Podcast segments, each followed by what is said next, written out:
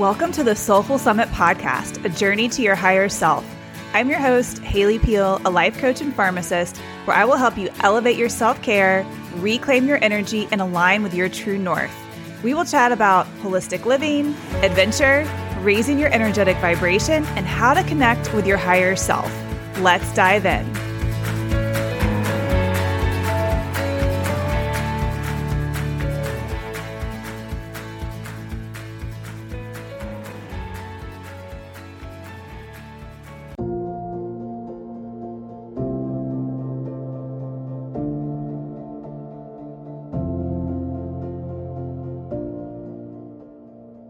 Hey, hey, and welcome to another episode of the podcast. So, today's topic is how overworked pharmacists go from burnout to reclaiming their passion. So, I want to tell a story when I was a very new pharmacist, fresh out of residency, and super eager to save the ICU world in my job right out of residency. And I remember that, you know, I mean, gosh, I don't know if it was three, four, five, six months in I felt I would begin to feel just exhausted and burned out as an overworked pharmacist. You know, I was creating this new position, long hours, just adjusting to a different, you know, workplace, a different environment. And I would come home after a, and also learning, like whenever you learn something new, it's just, it can be very exhausting and draining. So it can be a lot of input. And so I would come home after, you know, a 10 plus hour shift and collapse on the couch. Many days I I was too tired to even order takeout.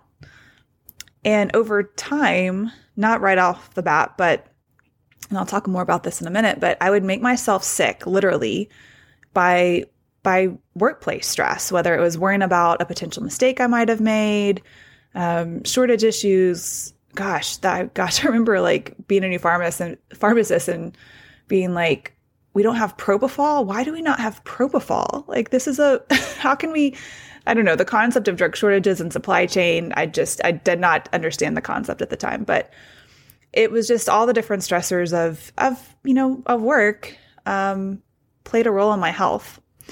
And, you know, on top of that, sometimes I felt disrespected and unvalued at work, especially, you know, when a, a physician, nurse, or, or coworker would yell at me for simply doing my job you know, I, I feel like pharmacy is often overlooked.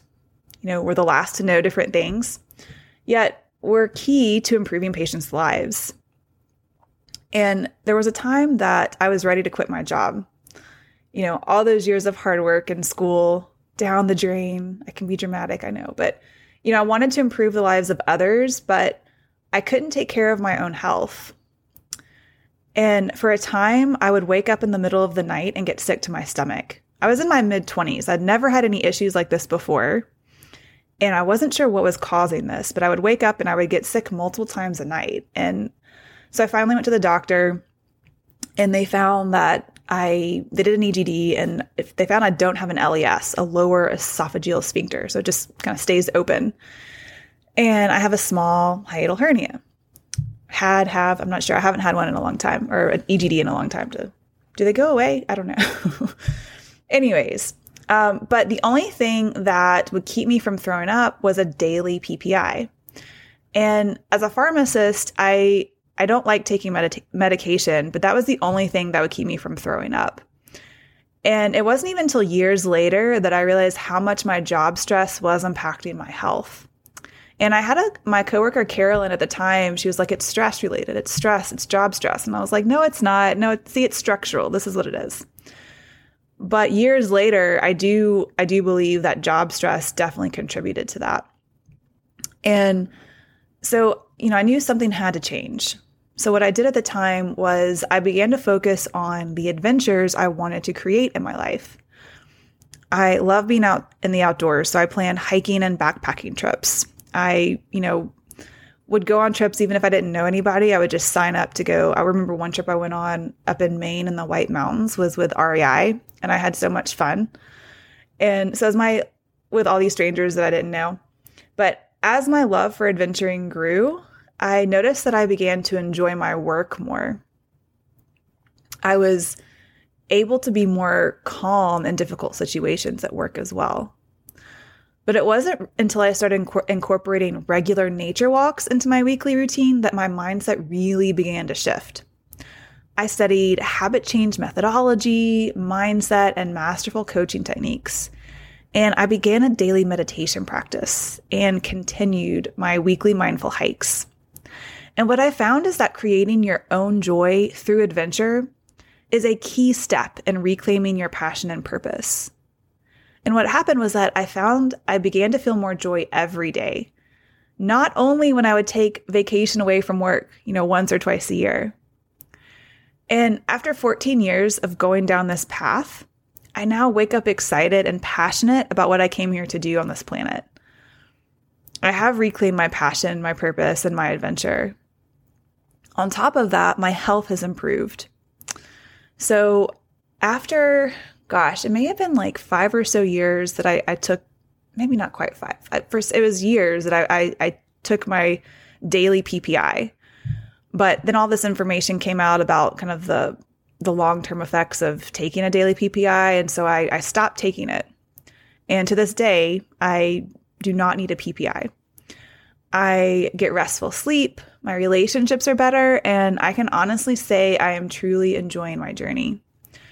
Of course, there are still challenges, but my perspective has shifted, and that has made all the difference in the world.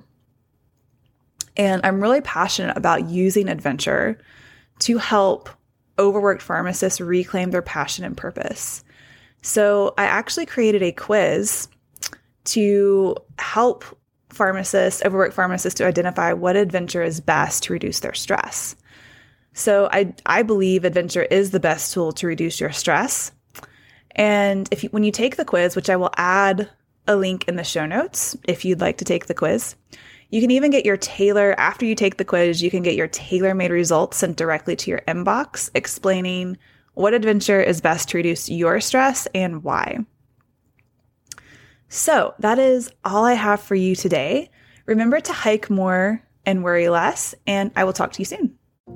As a busy woman in the corporate world, I experience success in the traditional sense a good job, a house, friends, and family, my dog Fitzroy, I had a lot to be grateful for, yet something still felt off. I felt like I was just going through the motions without any real sense of purpose or fulfillment. I struggled to find work life balance. I felt like I was always on the go, juggling multiple responsibilities. I had lost touch with who I really am and what truly makes me happy. I was living on autopilot. What do you do if you feel overwhelmed and exhausted all the time, like you're constantly running on empty? What do you do if you can't seem to switch off and just relax? Even when you do have downtime, your mind is still racing with work and family worries. If you feel this way, you're not alone and this is completely normal. It's why I designed a quiz to help busy, successful career women in their 30s and 40s who feel their life force is being drained prioritize their self care and reclaim their energy by knowing their unique self care style. When you finish the quiz, you get your tailor made results sent directly to your inbox. Just click the link in the podcast show notes to take your free quiz to find out what is your unique self care style.